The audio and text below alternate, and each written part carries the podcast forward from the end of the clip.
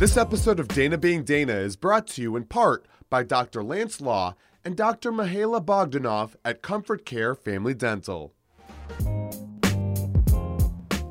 Hello, and welcome to Dana Being Dana. I'm Dana Michelle, and I am thrilled you're with us.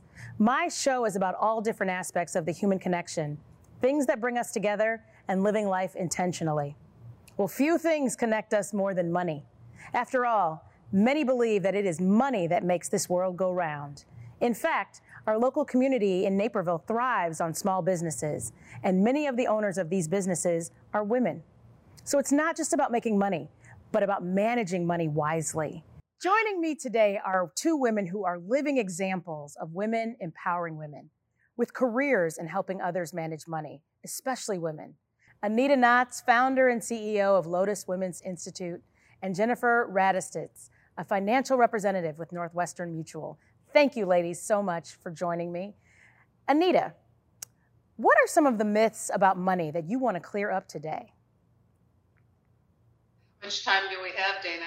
Good God. uh, you know, after being in the industry for as long as I have and talking to clients and such, there's so many myths out there about women and money and and part of it is that we do it to ourselves right? There's there's a bit of this that's a self-fulfilling prophecy i think but it's because of years and years of traditional mores that have been sunk into our brains.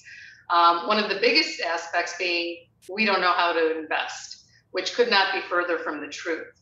Uh, the fact that we've watched our fathers basically own that aspect of our financial livelihood between parents, right? And then our grandfathers. It's just been done throughout uh, history. But now, the more and more studies that are actually being done on this show that women are equally as good.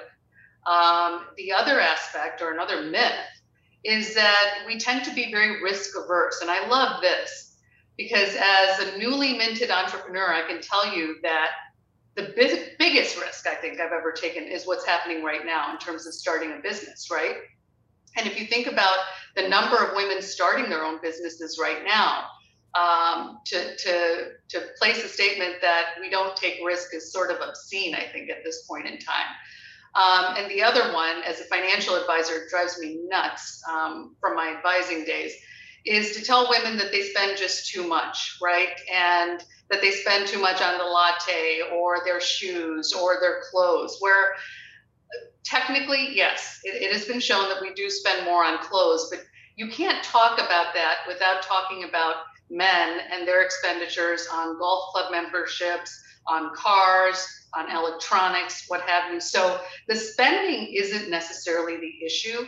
So I would narrow it down to those three myths the investing, the risk averse is a myth. I think we're more risk aware, and the fact that we spend too much. It's just I think at the end of the day, it's all about education and financial literacy that's going to bring it all together.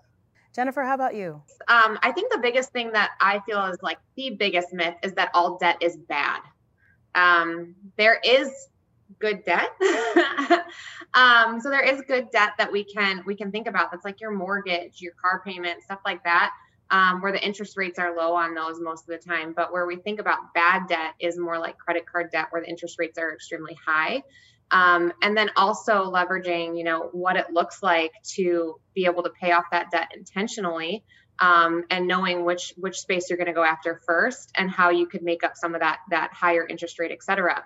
So the main piece that i think is a big myth is is the debt portion but also um, that we shouldn't talk about money um, i've been having some recent conversations and it's just very interesting how women don't talk about money we're not supposed to talk about it and I think that that's a myth. You should be talking about it, should be empowering other women about their money. And I think that we're also competitive creatures um, and we like to learn from each other. And so if we are actually having those conversations, we're going, oh, maybe I should be doing something differently. And then it'll encourage us to go get that help that we need because we've heard, you know, we just, we're intrigued enough to want to know more. But if the conversations don't exist, you're never challenged to think beyond the box that you've grown up in women have been shown to be more at ease talking about their sex lives than they are about money. So, what does that tell you, right? And money is what's actually going to secure our future, right? Um, whether it's post divorce or Um, unfortunately, if your spouse dies ahead of you, that's truly a very important topic. It may not be as exciting, but it's something that we need to touch on regardless. So you're saying saving over sex life. Talk about That's, that. Topics to talk equal. about. Oh, maybe equal. over lattes. Um, Anita, tell us about Lotus Women's Institute. First of all, congratulations on what Thank you're you. doing and how you are helping so many women. Um, tell us more. Thank you. Thank you so much, Dana. Um, you know, after nearly three decades in the industry, uh, I've learned a lot and I've cut my teeth on a lot. But what I've noticed is that I had to do it by trial and error. And most of us do, right? That's how we evolve in our careers. What I'm hoping to do is pay it forward by attracting women into the industry and specifically women of color, but also helping them, mentoring them, coaching them by um, sharing with them the experiences that I've had that I think I did well with, but also the experiences that I've not done well with. So hopefully they don't have to to go through as much trial and error perhaps as I did, um, because I think it's critical. I don't think that the industry is going to remain a competitive place to be unless we can start bringing in more diversity um, into this space. And I'm certainly not saying anything new. There's a lot of talk about that right now. But really, the mission um, for, Lotus, for uh, Lotus Women's Institute is to attract these women, mentor and coach them, but at the same time also connect them to the firms that I've had the um, the good fortune of connecting with over the span of my career. So part of it is mentorship. The other uh, aspect of it is truly uh, the recruitment side of it. Um, so I'm really excited about it. Jennifer, you have been in the industry for a while, um, not as long as you don't have three decades as Anita, but how do you react to that? How do you respond to that?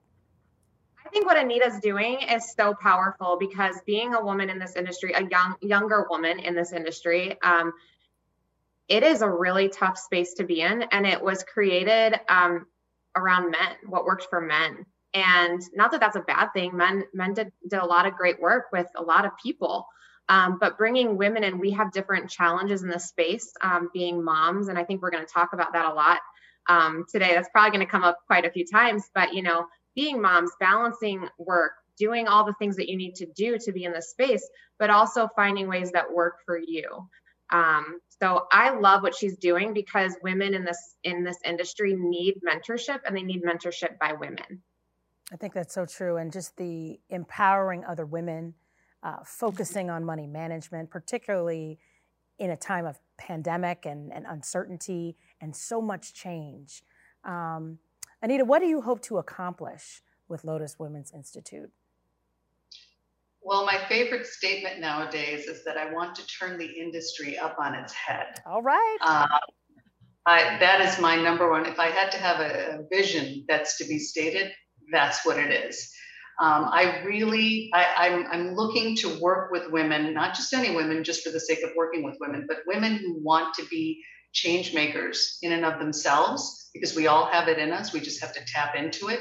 And those women who are willing to really put themselves out there, try something that they haven't tried before. A lot of women don't think of exploring um, financial services as a career. So, where are those women? That's who I want to talk to. That's who I want to connect with. And then on the other side, I am really interested in helping firms who are not simply out to just check a box because this topic is so front and center now, which is great. But who are the firms out there that really want to be at the forefront of change? That along with me, right? Because this can't be a one woman show. This has to be a village that's working together to truly change the industry, to truly change. It's not just about money for the sake of money, but think about the, uh, the the far reaches of finance, right? We touch every other space. Money makes the world go round. Some people don't want to admit it, but it is a fact. And if we can get more women in frontline roles, as I'm training these folks to do, if we can get more women then even into leadership roles, this is just a ripple effect that I'm trying to create. And I'm trying to build it with an ecosystem that is Lotus. Come on, Anita. You are making a movement, and I think it's so incredibly powerful. Um, Yes. Women to be able to be empowered and to make decisions, financial decisions, not only to take care of themselves, but their families. I, I wanted to add to that, if it's okay. Um, one thing that I think that what you're doing, Anita, is so powerful is by not just attracting women to the industry, but real women want to work with women in this industry. They want to sit down with a financial advisor that is a female, that right. understands their needs, their um, they their forecasting, all of that. And so developing great young financial advisors that are female is just going to be so powerful in so many people's futures. So that is excellent. Thank you. What are some of the top mistakes women make when it comes to money? Oh gosh, I think the very first thing that they make is they don't start. Um, the first thing that women do is they think, okay, you know, I'll get to that. I'll do that when I, you know, once I pay off my debt, I'll talk about that. And once I buy my house, then I'll talk about that. Well, the problem with that is that they're they're putting time against them. So there's things that you can be doing to create a prosperous financial future, but you got to start. And so many women um, just they don't start, and that's the biggest problem, to be honest. And it's just that take care of a couple pebbles in the shoe and then move on to the next thing and keep meeting with your advisor every six months to the year. In reality, there's never a right time. You just have to take the jump. I believe, and I'm saying this from the inside, being in the industry for as long as I have, I think the industry has done a great job uh, with the intimidation factor, right? Really using a lot of jargon, making it seem like it's really complex. I mean, for the love of God, have you seen CNBC throwing ratios every which way? And I'm here to let women in on a big secret. It ain't that hard. Right. It really isn't. And to Jen's point, just start. Uh, some young women that are coming out of college, even with their first jobs, folks that I'm mentoring now, I'm telling them literally, open up an account. I will tell you five places where you can establish an account, put some amount of money from your very first paycheck into that account, into a mutual fund or an ETF. We can pick a very, you know, uh, broad ranging growth fund, even, right? There's so many out in the universe. It's really not that difficult. But I think the industry's done a great job of making it seem that way so that women are kind of like, well, I don't know what I need to know before I start with step one. So please follow Jen's advice, find an advisor like Jen, and start getting that money to work, put it to work. You just have to start the habits and that's where anita made a great point of you know you have to start out of college. You've got a paycheck. You've got an income now. Um, and you got to start and you got to start really good habits because we all know habits take some time to create. And then once they're started it's just going to really help you throughout life. So i think that's the biggest thing is beginning beginning the conversation and creating the habits early on. Getting started ladies managing your money. We're going to take a quick break. Don't go away. We'll be right back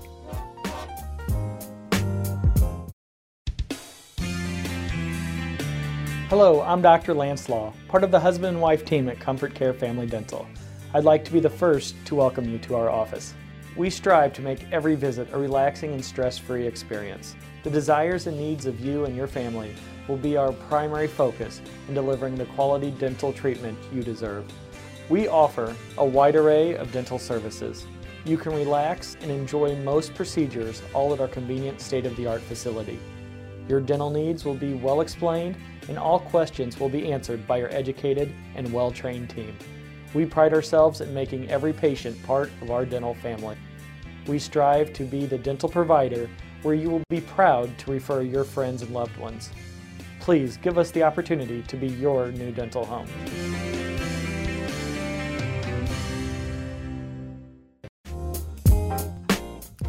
Welcome back to Dana Being Dana. We are talking about women, we are talking about wealth, money management, and there is no time like the present. Jennifer, can you tell us what is a money mindset? Oh my gosh, money mindset. Well, everything you do in life based off your mindset. And I am a true believer of that. So when it comes to money, um, I'm just going to use me as a personal um, testimonial at this point. Um, my money mindset has always been growth um, you can either have a growth money mindset or almost a debilitating money mindset. So it's however you connect your views with money is how you know things are going to happen for you. So just how we previously talked uh, before the break, you know, you got to start. You got to, and there might be something on money that said, oh, you shouldn't do that. It's too hard, like Anita had mentioned. But really, if you change your mindset to say, hey, this is actually pretty easy, I can do this. Um, I want this. I want this for my family. And you change that mindset, you're going to be golden. Um, and that's in everything in life. Um, so I think that that is, I've always had a growth mindset. I work with my clients on growth mindset. What can we be doing just a little bit better? Um, and also just helping them not change all of their views, but like if they've had something that's been holding them back, go ahead and kind of transition it into a view that'll allow them to prosper.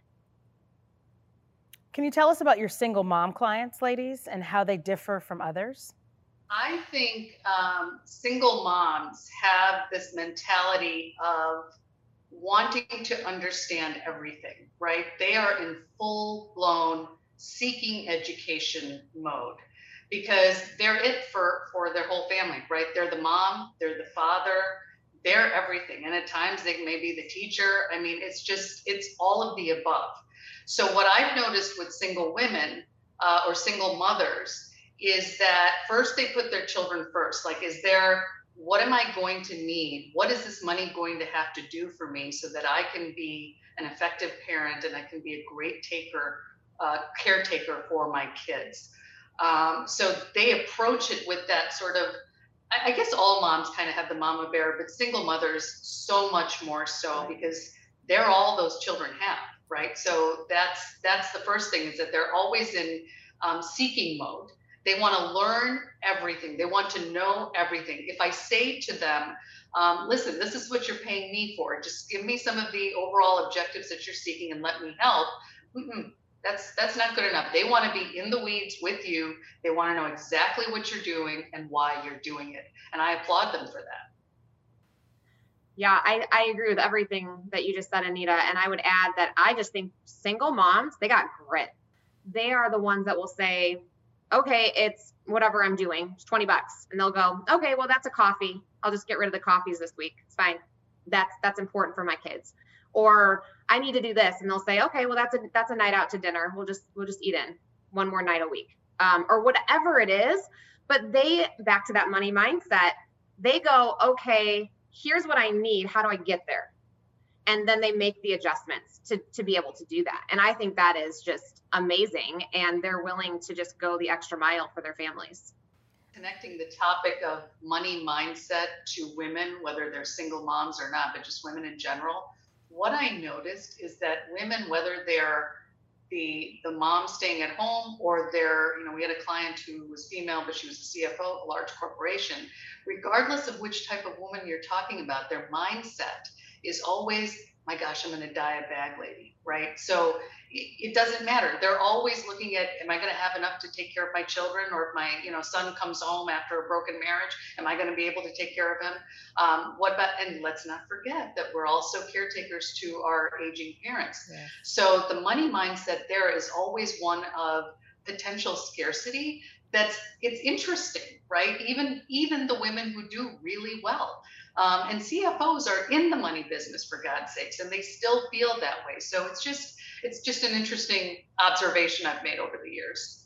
I think that's so true. And as a single mother myself, uh, I cannot underscore or, or overemphasize how important it is to to be in this money mindset because when you manage your money effectively, you can do so much. Um, you know, acquire real estate, invest, save for college, and really provide for your family in a way that that you may not have even thought possible with, with good money management and good, good advice, uh, especially during this pandemic where you know times are tough and there's a lot of uncertainty. Jennifer, can you talk about how um, the pandemic has impacted how you've advised your clients, particularly women? So first and foremost, they are, you know, the pandemic was a reality check for Americans um, around money that curveballs get thrown and sometimes they're pretty wicked. So you need to be ready for it. And that's the whole point of financial planning is to be ready for those curveballs so that you can make it through those rough moments. And so what the pandemic did is it highlighted that things happen, things happen that are not going to be good for your families, but it also taught my clients how to react to that and how they could get themselves out of it. So a lot of my female clients have actually started businesses. They were laid off or cut hours or whatever, or they had more time because they were working from home and you know they were getting out their Cricut and starting business making you know things for their home and all of a sudden now it's this little business that they have started or whatever it was. So they also were able to overcome what had happened in the pandemic.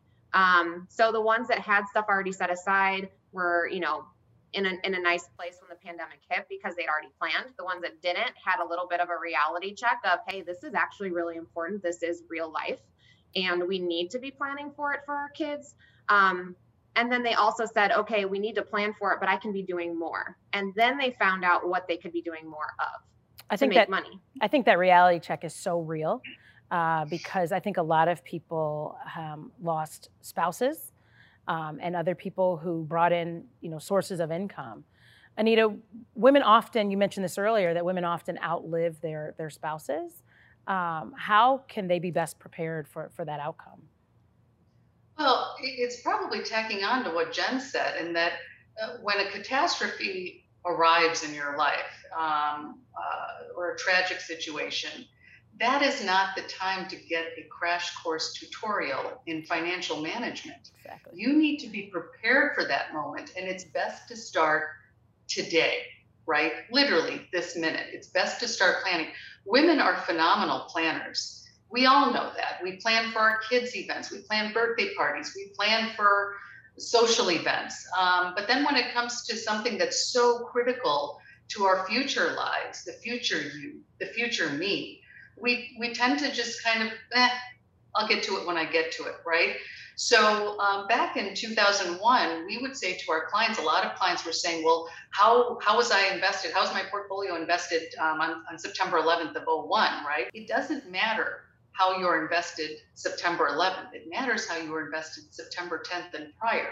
Yep. So it always, what are you doing up until that point? Because no matter who you are, you're going to run into some situation that catches you off guard. It could be on a global uh, scale, as we've seen in the past 15 months. It could be a very sharp hit, as we saw on 9 11. Um, but either way, you're not going to escape those types of scenarios. Divorce, by the way, nowadays, 50 plus and over, those 50 plus and over, there's this whole concept of the gray divorce. Um, women tend to outlive their spouses. Dana, as we were discussing, by about five years, women tend to live 81 years old. That's the average, on average in this country. Um, but are you going to be planning at the age of 80? No. Right. You want to make sure that you're set up for that situation now. So prepping and planning is the key. And I just to add to that, Anita, it's about being proactive versus reactive. And you just have to get in and, and do the work early and set that foundation for yourself so that you are set up at 80 so that you are set up you know and you don't have to be a burden on your kids you've got it all figured out but it takes time to do that. And so be proactive in your planning. Even if you have a partner, uh, I think the time is is now to do this. The time is now to take steps to managing your own finances. I think the most common way people give up their power is by thinking that they don't have any. Now more than ever, it is important for women to be well versed in money management, yet so many of us fall short in educating ourselves in our own financial independence. This is important even when you are married. So if you get nothing else from this episode, I hope that you are encouraged to engage more in the management of your finances. First, with awareness and education, and then take action. You owe it to yourself and those you love. Thank you to my guests for joining me today for the work that they do in empowering others in finance. Special thanks to Comfort Care Family Dental for the smiles that they keep. Hopefully, you have been entertained, if not encouraged or inspired. I do not promise to be an expert, nor do I have all the answers. I'm just Dana being Dana. See you next time. This episode of Dana Being Dana is brought to you in part by Dr. Lance Law and Dr. Mihaela Bogdanoff at Comfort Care Family Dental.